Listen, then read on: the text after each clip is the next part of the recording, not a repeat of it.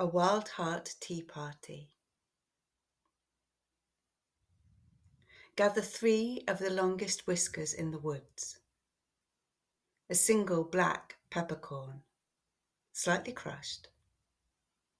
A square of the darkest, darkest chocolate. A china egg cup of fresh cherry juice. A drop from a, a thorn pricked finger a snatch of cloud at dusk. A handful of mugwort from a child on the cusp, and a thimbleful of silver birch water. As you stir the ingredients together, sing to them. Sing the brightest song of joy that is in your heart and blend it with the deepest song of sorrow that lives there too.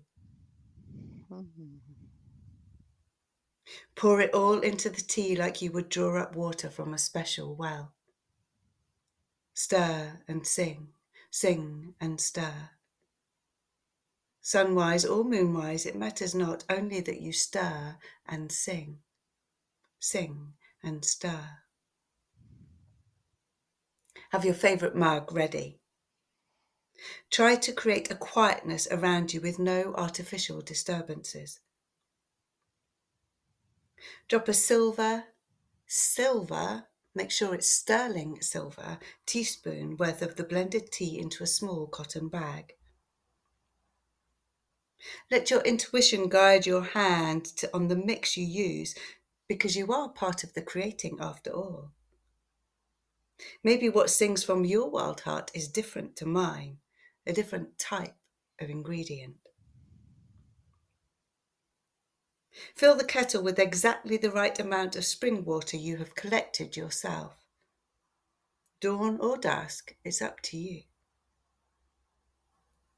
When the water has boiled, for a moment leave it to find its own settling. Then very carefully pour it over your cotton bag of tea in your favourite mug and let it rest a wee while a handful of minutes, however long it takes to know of itself, and so it can begin to weave about you. Take your time. Cradle the mug in your hands, let it warm them, but don't burn your pretty fingers. Slowly inhale the smell of it. Exhale with an enormous sigh of relief, of release of relax. Hmm. Let go of everything that has burdened you.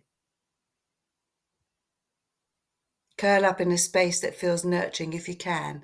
It's completely okay if not, and sometimes we don't need to feel too comfortable when a story is concerned. Again, let the tea wrap itself about you.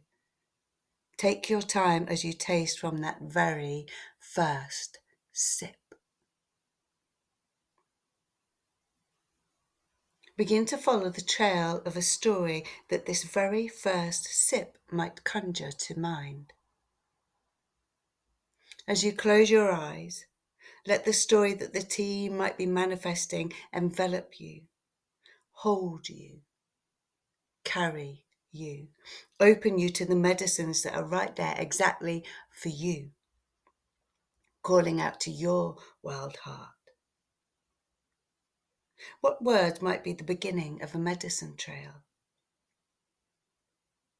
Now, I happen to know that one very particular wild heart had very particular words called out to them. My, what big ears you have, this wild heart said. And I wonder what trail these words are leading her on.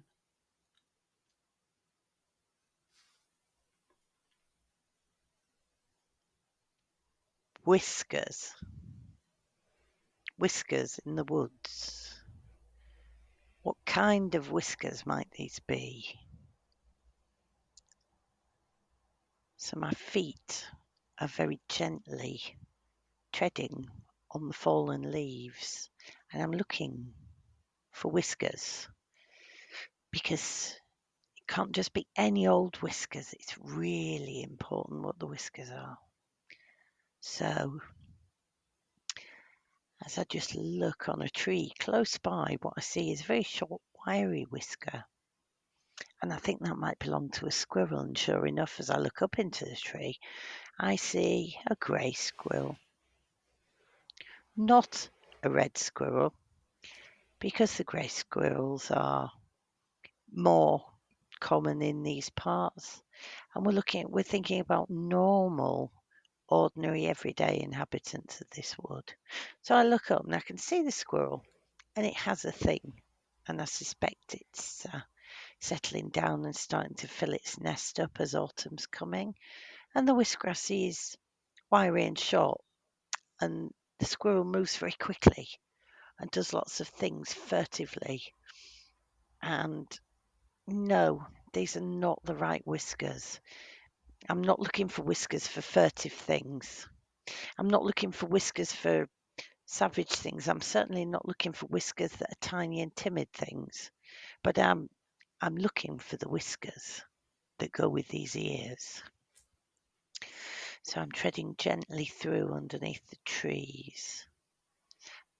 And over to my right, I see the silver birch tree, and I think about the water, the birch bark water, and realise that that would be coming dripping from the slivers of the bark after a heavy rainfall. So I can see where I could get this from. So I'm wondering now if perhaps there are more ingredients on this trail I'm walking along and if they will point me towards the right whiskers. And indeed there is a cherry tree, but the cherries are long gone. But I know I know that cherries are short lived. The season is short. But the cherries are so, so sweet. So it's bearing in mind then that we're in a short season of whatever's going on looking for these whiskers. Maybe we're in an overall short season, or maybe we're coming to the end of a season. I'm still looking for these whiskers, and I see a badger in the undergrowth. A badger with wiry whiskers angry and quite savage. I know that if I approach this badger, although this badger is actually probably one of my spirit animals from old, those whiskers are not the right whiskers. They're too wiry. They're too shouty. They're too, I am bristling at you and I will scare you away whiskers. No, not those whiskers. But as I wander along and I wander through the trees, I think about what kind of whisker I would want to find. Would I want to find a whisker that was sharp and pointy, or would I want to find a whisker that had its own story? So what would the, what would this whisker look like? So I'm thinking is that a patch of mugwort over there? It is indeed. Now, to get that from a child on the cusp, would that be a joke or would that be would that be perhaps somewhere between a joker, a changeling, or even a seer? So a child between the worlds, maybe. So maybe that mugwort mugwort will come from between the worlds. Hmm. Is it mugwort or is it wormwood? They are similar but very, very different. The pricked finger in my tea would say I need to make a commitment as I walk between the worlds. Is it mugwort? Is it wormwood? Mmm. Mmm. I'm thinking about the whiskers. I'm thinking about the whiskers and how the right whiskers might might be quite old whiskers, whiskers that have been around a while, whiskers that are learned whiskers. And I'm thinking to myself, is that a long whisker? And it is. And I see it there. as I see it often in my house at home, a long, white, slightly curling hair. It is indeed a whisker, a whisker that sometimes falls from my head and sometimes grows through my head and grows out of my chin in the wiry way they sometimes do. But the whisker I seek is the long white hair on my head. 50 and more years worth of experience, knowledge, understanding, mistakes made and mistakes forgiven. And I think that's the whisker. That's the whisker. So, for a woman who's standing in the middle of a story, in the middle of a wood, surrounded by trees which are dampened from the rain, from which a thimbleful of birch bark water can be gleaned, and a cherry tree which no longer fruits but drops seeds which can grow slowly into something else, a woman walking between the worlds with the gift of mugwort, or is it wormwood, from the child on the cusp.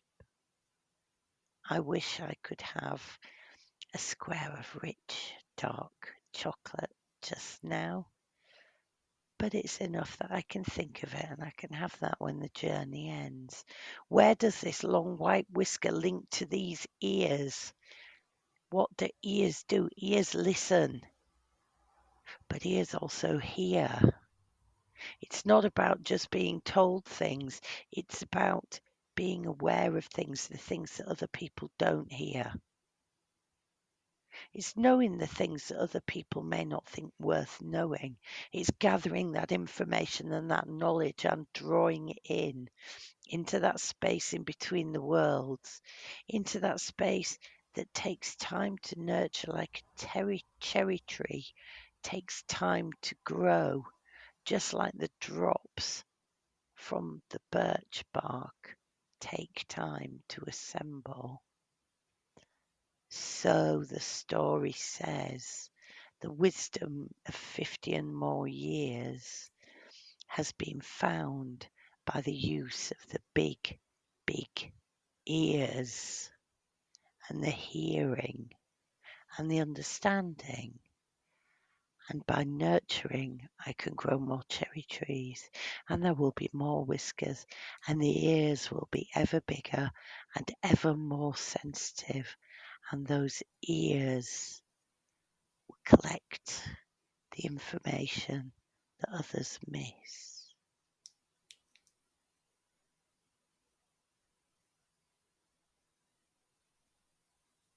Hmm.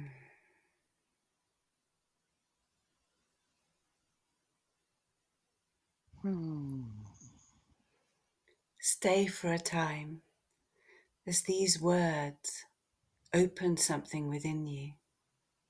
Offer up another trail for you to follow, guiding you deeper and deeper and deeper on.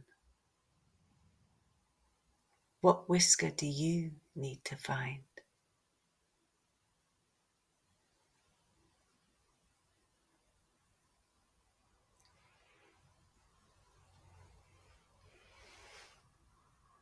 After the drinking, after the trail following.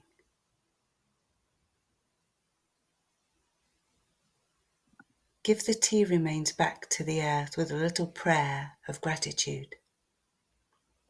It never need be more than a freely given breath. Don't think on it too hard. Let your world heart guide your act. Just make sure you do it.